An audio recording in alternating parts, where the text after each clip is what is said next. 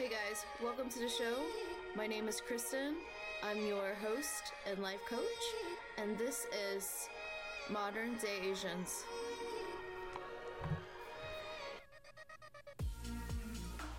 Vera is a licensed therapist in Toronto, Canada, and the founder of Talk Therapy with Vera.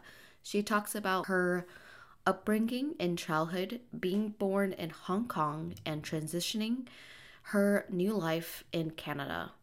Vera struggles as a student who most frequently got in trouble with her teachers and her parents for being reactive, and that was a result from her learning that expressing feelings and emotions were looked down upon, and that dismissing, ignoring, and suppression emotions were the correct way to manage them.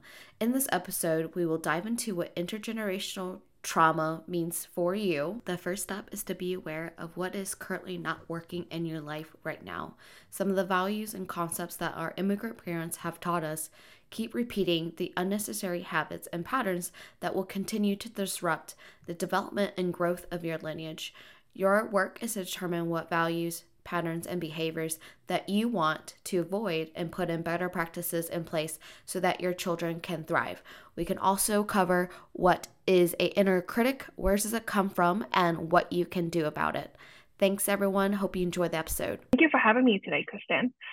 Um, so I'm Vera. I am a, a, psychotherapist based out in Toronto, Canada, and I also um, am the founder of Talk Therapy with Vera. Uh, I identify as a 1.5 generation uh, Chinese Canadian, where I was born in Hong Kong and moved uh, to Canada with my family at a young age.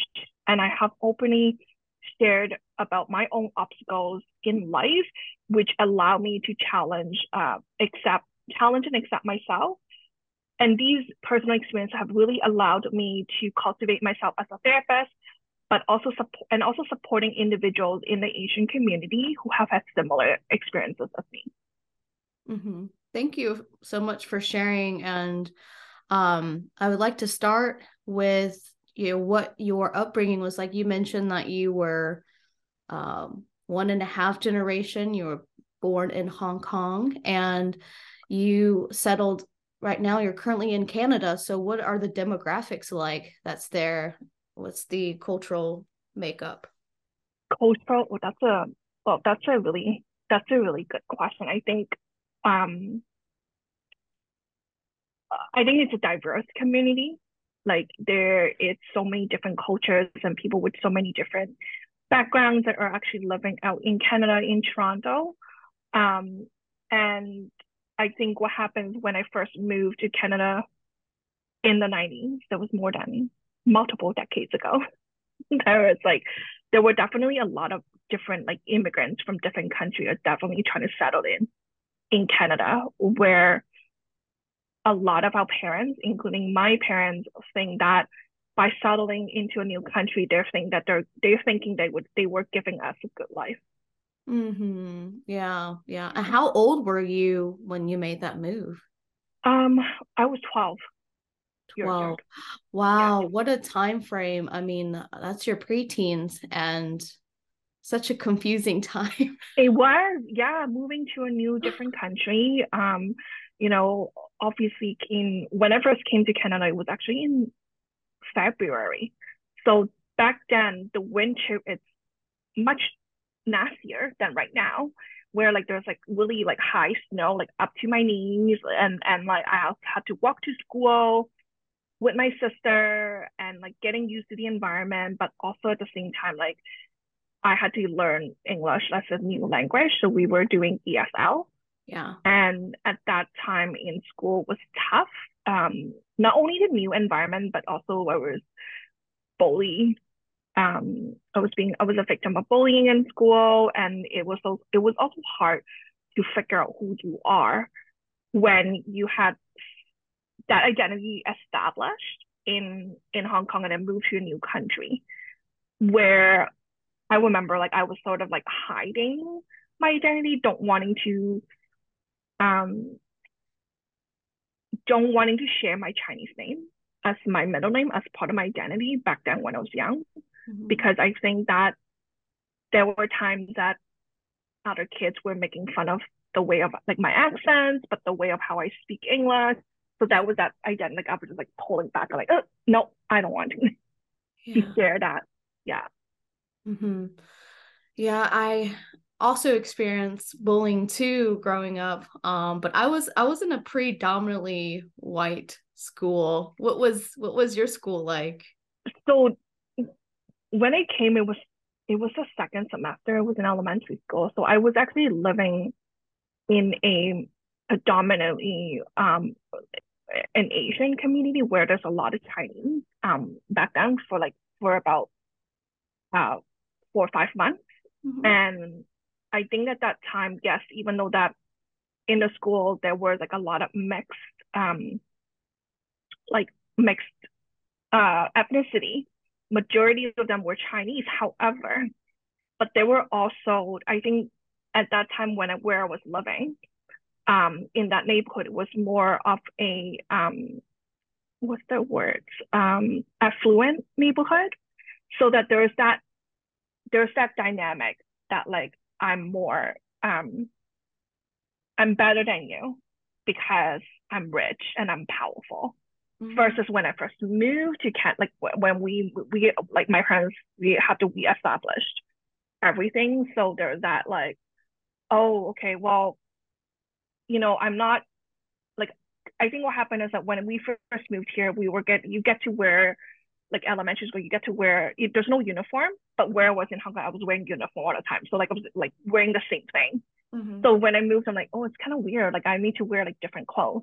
Yeah. But can I wear like the same clothes, right? Like the same like the same outfit all the time. But I'm like, but then there was like a kid was like, why are you wearing the same thing over and over again? I'm like, all right, like my mom bought the same thing, like the same shirts, but like in like five six shirts the same size, but like you know, like they they were just completely different. Yeah, that's such a big cultural change too, because you know you came from like a uniform school and clothes are a big deal when you're 12 it establishes like your identity you know it's like who do you want to be what's your style uh yeah. are you cool? Are you preppy? Or like you know e uh, back then there's this thing called like e, e emos or something like that and you know, punk or yeah. you know different identities. Yeah yeah yeah yeah yeah. In yeah. school. And i also remember too as well like i came from a, a poor background as well and i also had one girl comment that i wore i repeated my outfits too much and it made me feel like really crappy inside not because like yeah. I wore like a, the same uniform, but I there was a there was a an outfit combination that I liked to wear a lot, and mm-hmm. someone mm-hmm. had commented. Uh, one girl had commented that, and honestly, it's it, like I think about it, and I'm like, wow, like it still kind of hurts. yeah, of course, of uh-huh. course. I mean, it's not like I don't wash my clothes. I do wash my clothes. We just like my mom just bought me like the same shirt in five, like five shirts, like five of the same shirts. Yeah. Right. It yeah. just it's not like I don't. It's not like I'm not clean. You know, like I think that sometimes I would internalize and like what's wrong with wearing the same clothes? Right. Yeah. Right. Yeah. yeah. Yeah. So, but yeah, it's interesting. You shared kind of like the same, the same um experience too. I did get some receive some bullying. So, who were the who were the group of people that you hung out with as you worked your way through school? I think that's funny because I also remember there were times that I thought there was a group that um I was hanging out, I thought they liked me, but then eventually they sort of distanced themselves and they didn't want to hang out with me anymore. I have no idea why. Oh. And then there were time, yeah, then there were times that when I had to hang out with the younger kids from like different grade because I didn't know why the same grade or like the people they won't hang out with me until I learned. Um, growing up, like as an adult, we were still friends, like you know, from like elementary school and high school. That like, oh, the reason why we didn't want to hang out with you because you became too you became too annoying or you became too much. Hmm. And I was just like, huh. I'm like, okay. I don't know what to say. Like it hurt. And I'm just like, oh, okay. But I also I'm also recognizing that why my behavior, like uh, or they identify as annoyance, why my the way of how they identify here as annoyance, why it was too much. I think it's because I was trying to seek attention in the school where like I can people are paying attention to me. Where like at home, my mom, um, my parents had to work and they were not like physically, emotionally available. Mm-hmm. So me and my sister were like left alone and doing our own thing. Yeah, yeah. That's yeah. a great that's a great connection that you made. So, in your present day life, have you found like a beauty and darkness to that kind of, you know, that survival coping mechanism? I think now, like as I became older, like I was able to, like you said, I was able to make that connection. It's sort of, I was just like, okay, well, you know, back then we were just kids, and I had no idea how kids were being like so can be really that cruel right? And and and and and and then you know that also led me back then when either when they were picking on me and they were like dissing themselves from me they were actually you know um this can be trigger warning. I'm gonna like i'm actually warning all the listeners because it also um how do i say it? It also i don't i don't want to cry. But oh. sorry. It's okay. Take your time. And also um um led me to like harm myself mm. because nobody like wanting to like be my like no like it was no like there was nobody like like it just felt alone um yeah like when I was growing up like I was I had no support at home mm-hmm. and then and then when you trying to turn to school like your friends for support like you can't really rely from with other people when when they were like distancing themselves from me or they're thinking like I have like I was the problem. Mm-hmm. Right. So yeah. yeah. Yeah. It really hurts as as a kid when you have all these powerful emotions and a lot of us are not taught what to do with them. You know, we just don't have any resources because our parents are are not modeling it for us. Oh, for sure. And for sure. you're kind of left alone emotionally. You're like what do i do with with all of this? And you start also to start questioning your reality too. You're like is anyone seeing me? Right. Right. pain? Can anyone right. stand up for me and see what's going on and protect me. So thank you for sharing that um and that kind of goes to like the whole purpose of you know Pablo, your your your mission too is to is to um understand our emotions now that we're adults. Oh for sure. Oh, for sure. I think a lot of us like you said earlier like when we grew up there were no there were no like our parents would like you know there's no way for us to express or navigate our emotions so we were taught to dismiss them.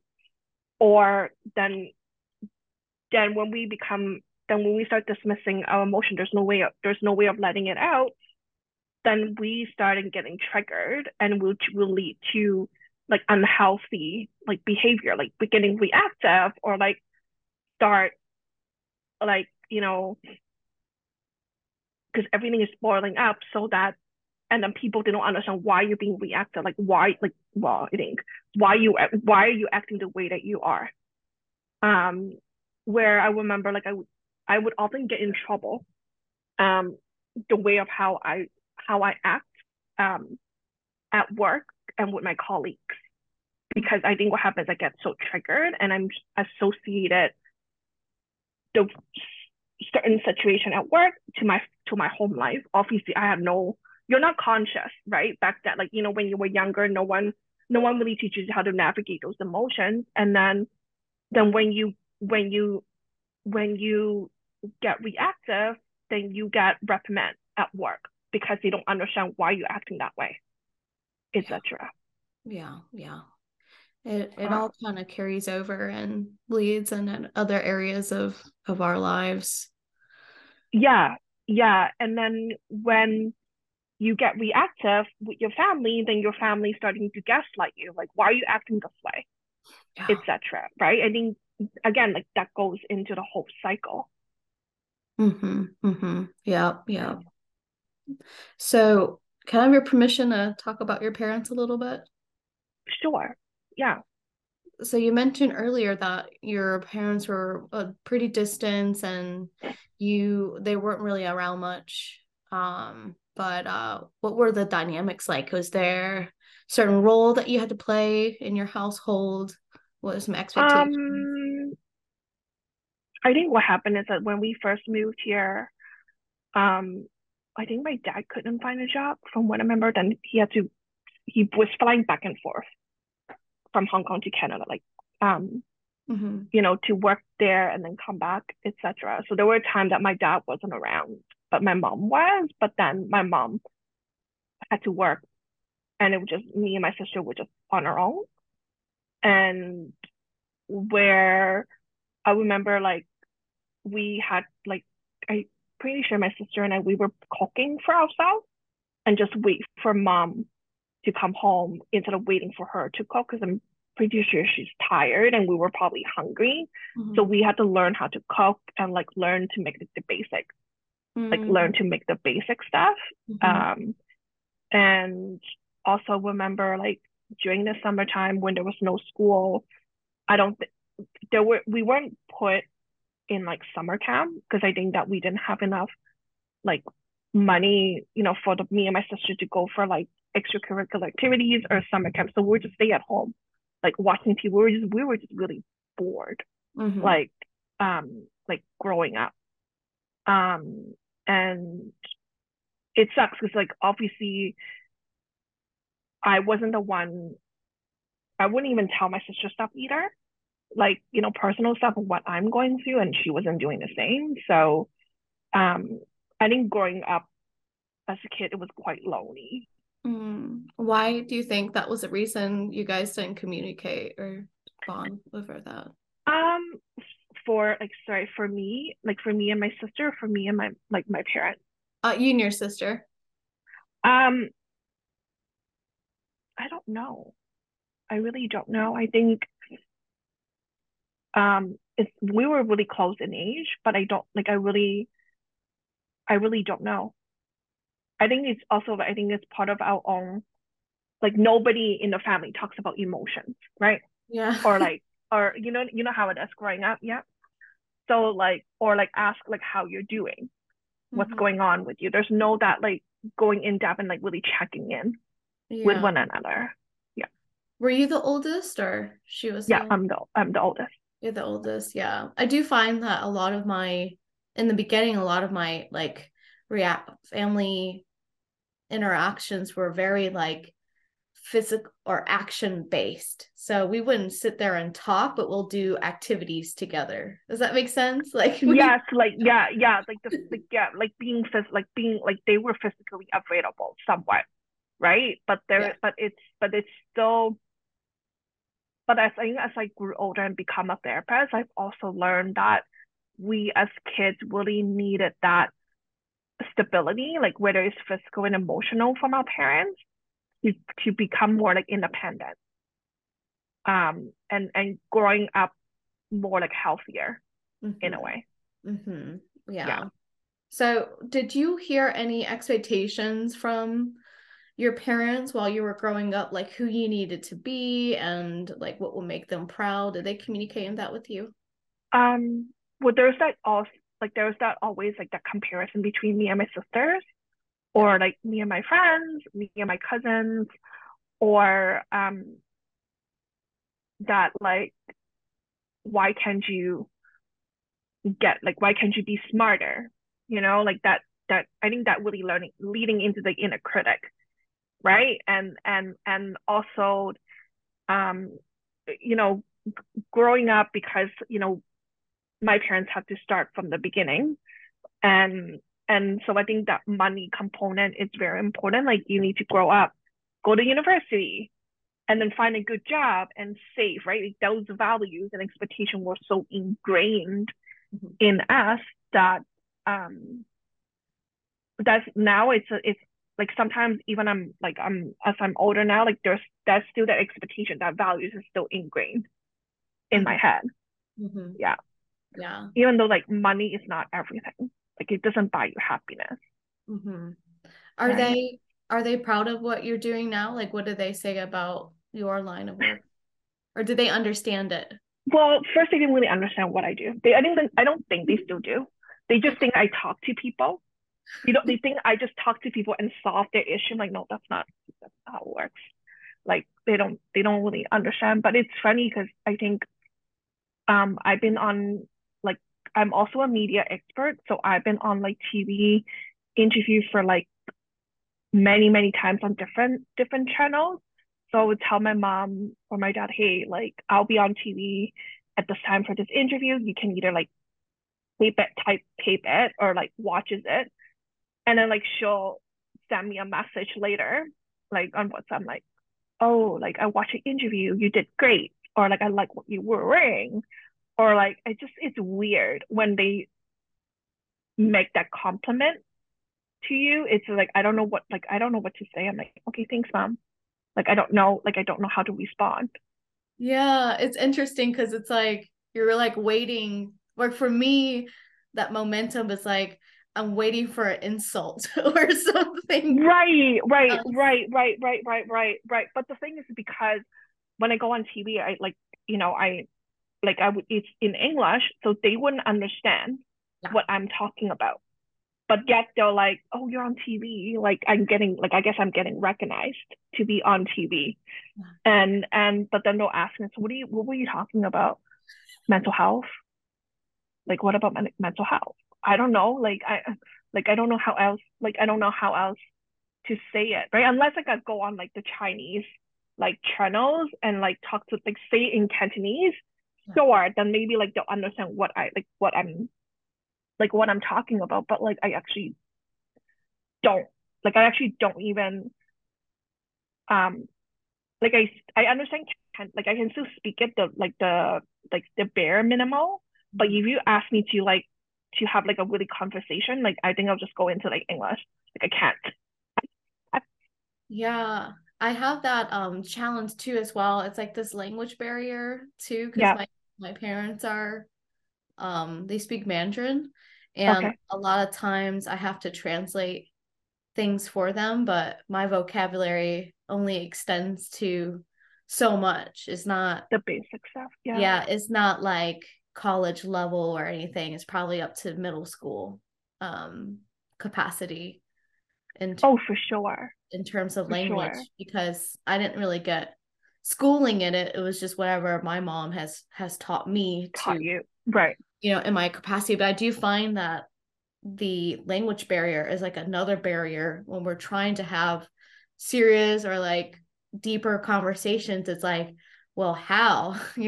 Uh, i could sometimes I do pull up my like my translator and okay. and like translate certain certain like big words into the translator yeah. and be like this is what I'm talking about and you know a lot of times I'll text my mom and I'll like translate some things into Chinese and then send it over then send it over to her but yeah I mean the language barrier is like a, another huge challenge um when it comes to your relationship with your parents too. Um, oh, for sure, for it, sure. It's challenging, but I'm I'm sure they're very proud of you. Even then. yeah, I'm sure they are. They probably do tell. Like it's funny because like they would, my mom would like tell her sister, my aunt, oh like yeah, she was on TV, and like I think like she would say like I know that they would say things like behind our back mm-hmm. like you know but not like but but the thing is what happens i think we are craving for their validation. But when we when they give us validation it's just like it's weird. It's just like it just it's so weird because i mean their love language it's about like um acts of services yes yes. I say my love my love language currently is still acts of service. As much as i like don't want it to be i think my, my love language is still the same with my romantic partners. Um okay okay. and i uh what you have mentioned earlier like the comparison thing i mean really just tore me into shreds and um, we can go to into inner inner critic if you're okay. Yeah, yeah, yeah, yeah. Talking yeah. about like what that really means, but um, you know, we're talking about like the comparison thing. I it actually drove. I feel like it actually drove my relationship further away from friends and family because I saw them as competition. And when you see someone as competition, you see them as the enemy of the state. I mean, like oh, for sure, those guys are your enemies. So for sure, um, it yeah, that definitely affected like my sibling relationships. I feel like my younger siblings didn't feel that, but I felt that. But I was the oldest okay. one. Oh, yeah, um, okay. So I heard like a lot of the comparison thing, comparison with cousins, um, friends and family. Like I, mm. I really kind of created that emotional distance because right right. I didn't want to become too attached and compared. Yes yes. So what was would you say that's how you feel to when you felt compared to? Um or like i think i just become very angry like don't compare me yeah. to like other people like to other kids because like they're like i'm me they're them like you know you, you know? Um and and and I'm different. But I think that what happened is that they think then I I think when we have the inner critic that really impacted my self esteem that like I'm not good enough. No matter what I do, it's never good enough mm-hmm. for them. And sometimes I still think that like my inner critic is still it still um comes on when I'm like, oh, I could have done this better, or like, okay, I need to like strive for more. Mm-hmm. Like I need to chase for the next thing. Now, now I have this. Now I need to chase for the next thing. Yeah. Yeah. So what does your what does your inner critic sound like? Is it a certain person's voice? Um, how can you describe it? Um yeah, I think it's mostly just coming from my mom's voice.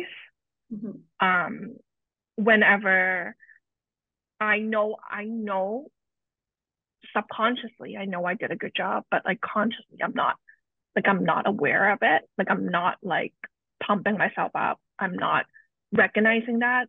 And then um I would have to um reflect on like what my mentor and what my therapist would tell me like look Vera like you've done so much like you should be proud of like who you are like look how much you have grown because I've been in therapy for many years now, and I've been seeing my mentor, who's also my supervisor, um, in in the clinical setting for many years. That you know, she they really understand and they really got onto got to look how my own personal like intergenerational trauma and inner critic really impacted of my own like my own um achievement and and and it's always nice when they tell me like they're proud of me and then I'll start like bawling my eyes out because I'm like, okay, and I'm like, you guys recognize that's good, but like I don't fucking recognize them. Sorry, I swear. but I don't rec I don't recognizing it sometimes. Yeah. I think that's the hard part sometimes. Yeah.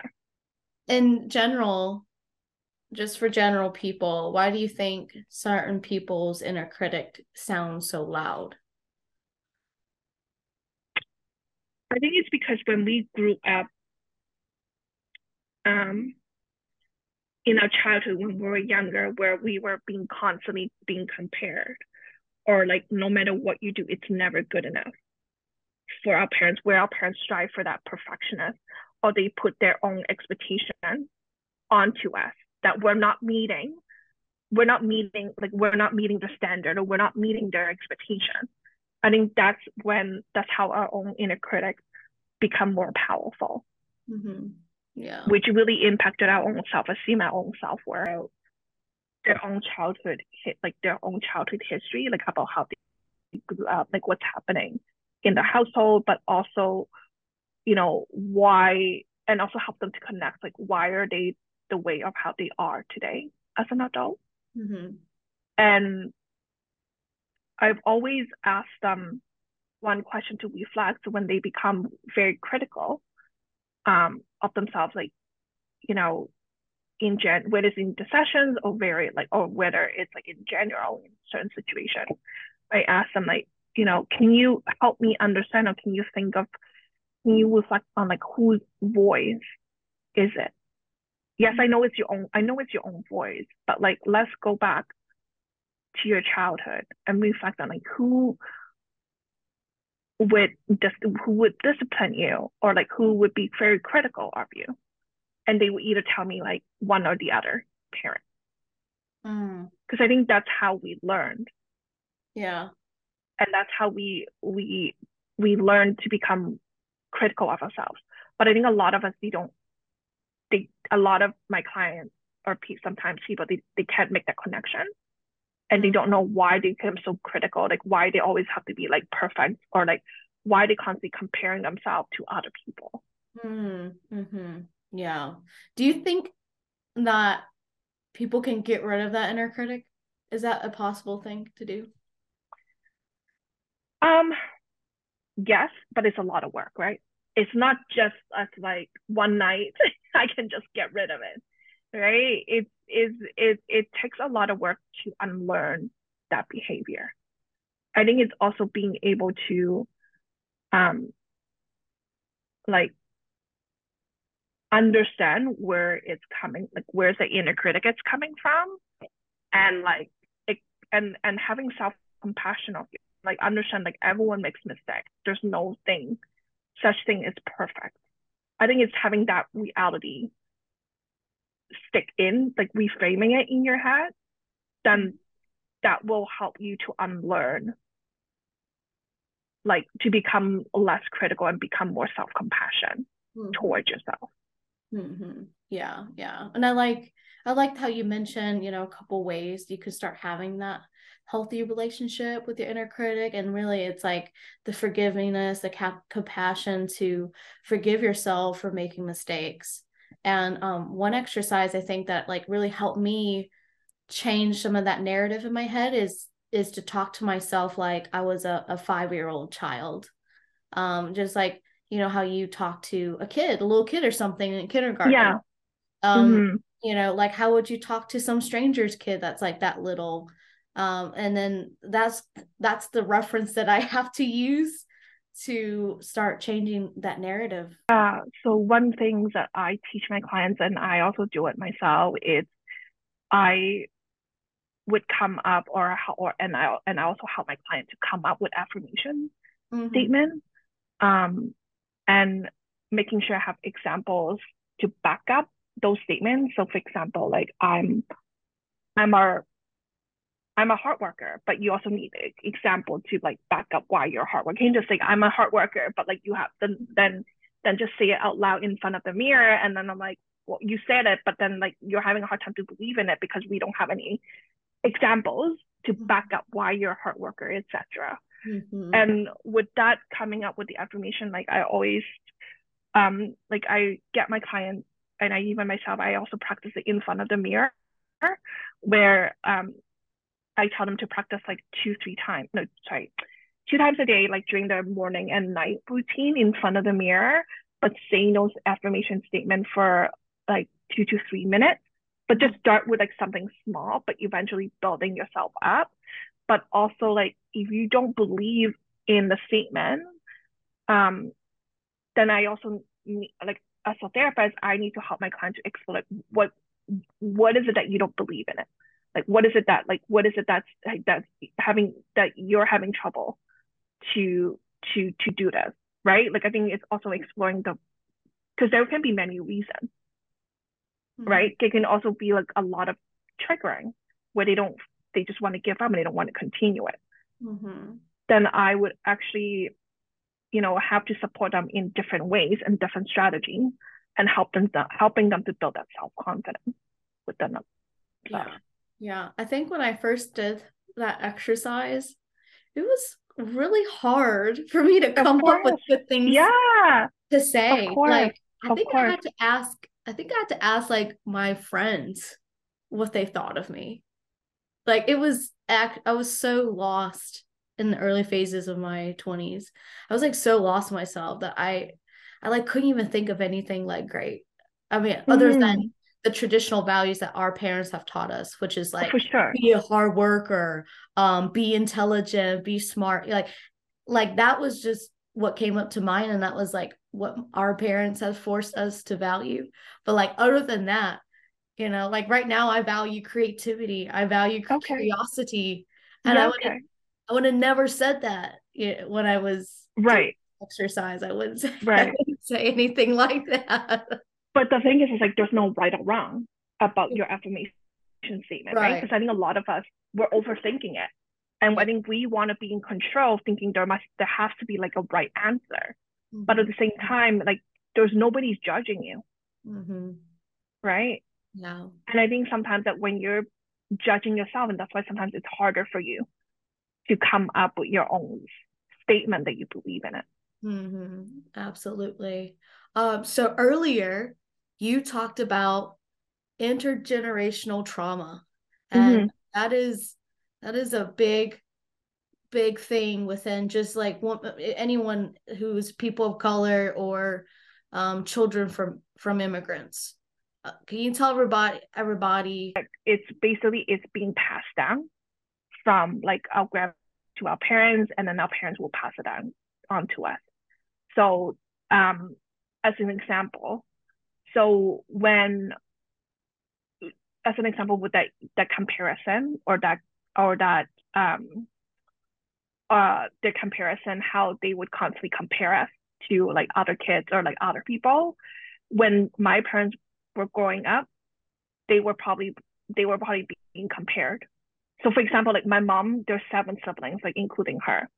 So i'm pretty i there are probably time where my grandparents her parents don't have enough don't spend enough time in on all of them like on all all the kids or they pick and choose like you know the favoritism Mhm. etc Mhm. where um they probably did not get the validation that they wanted or they have that or they constantly they're constantly anxious because they don't know what the next so that so that trauma they had it passed down on to us because I've noticed that I'm also di- I'm diagnosed with like I have a lot of anxiety. I'm also diagnosed with generalized anxiety disorder, and my mom has a lot of symptoms. Although she has never diagnosed, but she has a lot of symptoms, and I can see how her behaviors or like her way or how they deal with things really pass it on to us.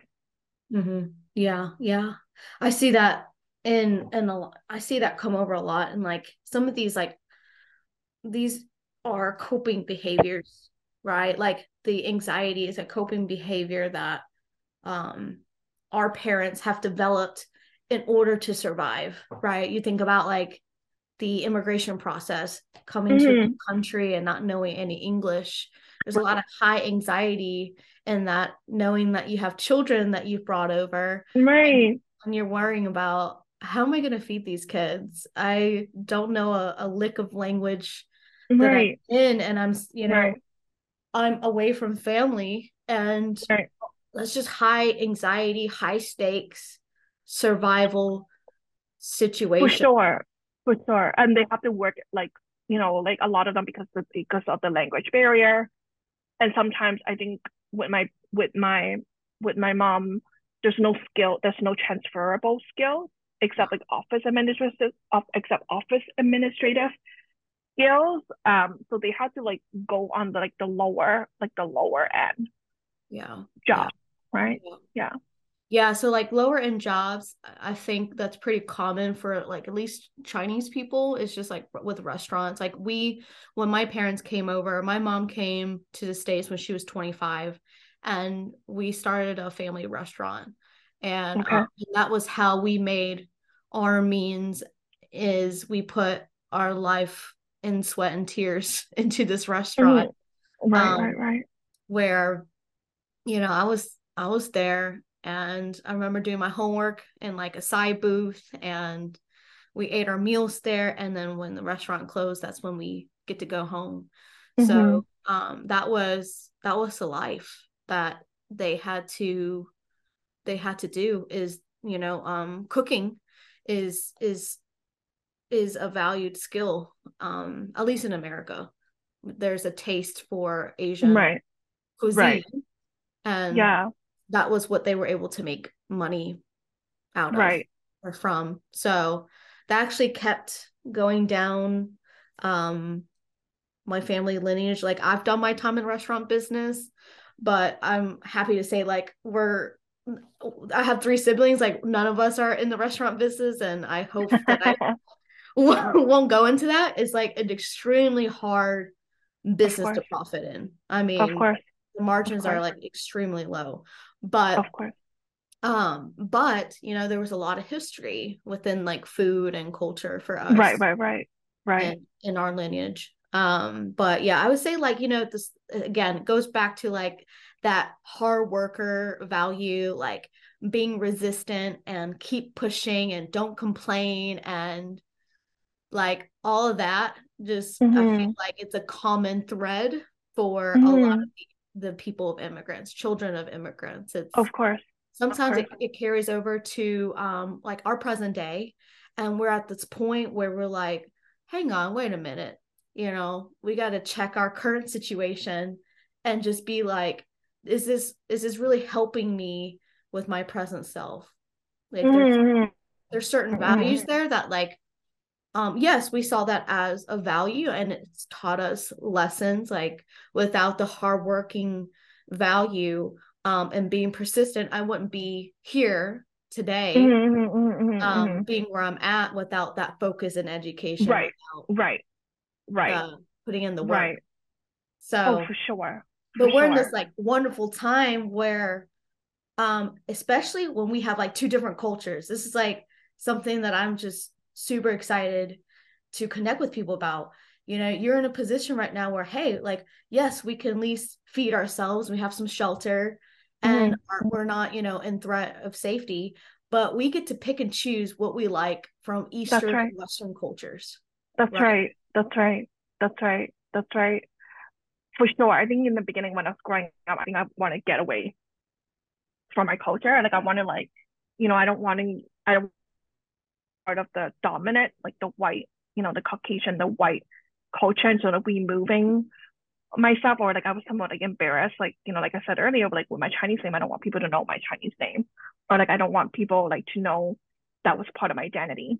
And and and and um it's it's um it's funny because now as I get older, like I'm okay to like say my Chinese name and put it as part of my brand or or that's part of who I am. Like I have nothing to really be ashamed of. Yeah.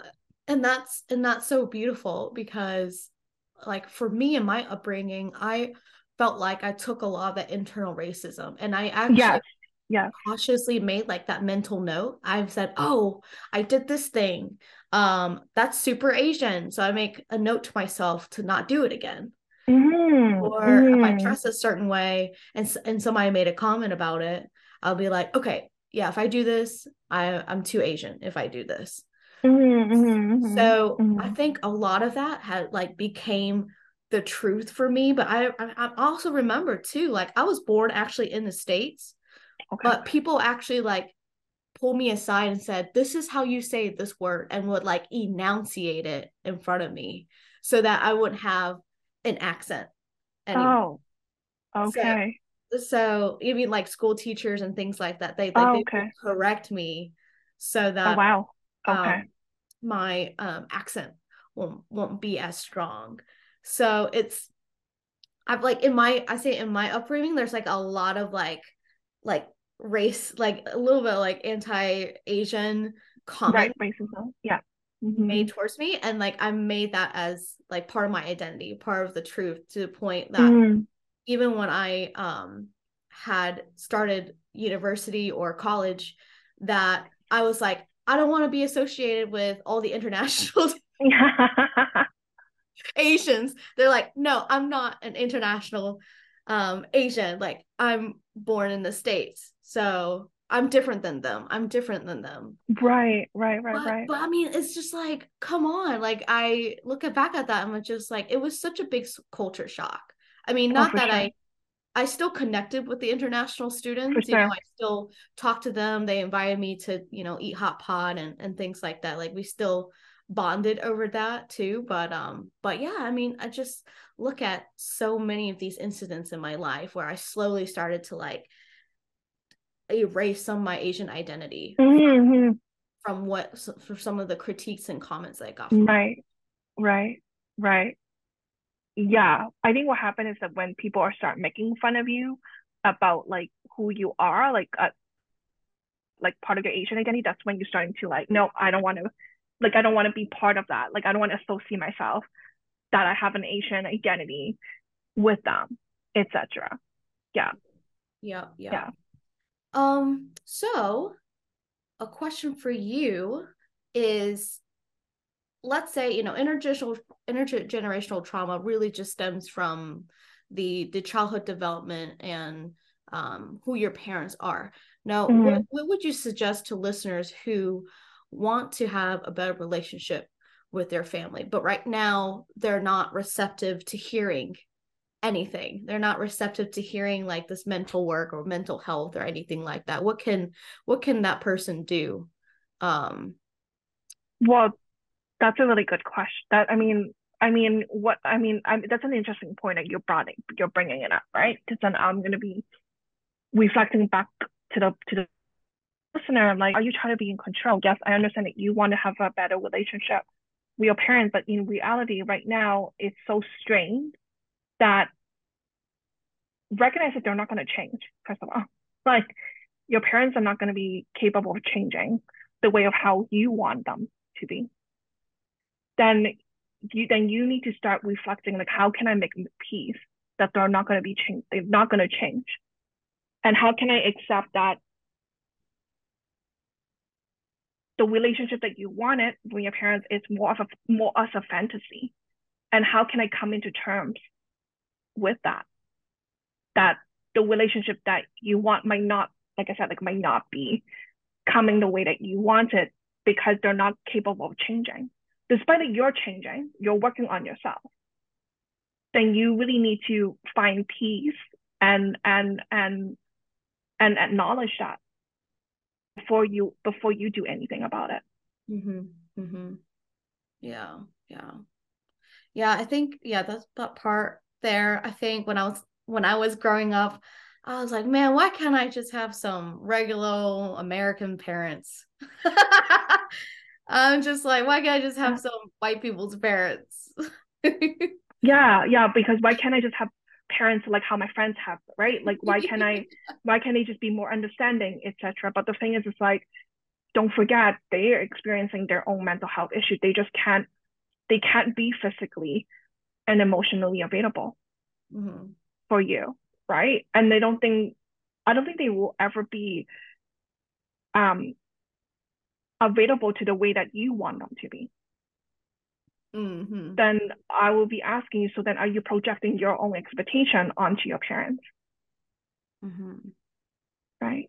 Like i know we're craving for that validation. We're craving for like that acceptance for them but sometimes that you have to work on about grieving and mourning you know mourning the the losses Mhm. of your your relationship with your parents Mm. and That's that's the hard part That's a big that's a big uh that's a big opportunity is to Yeah.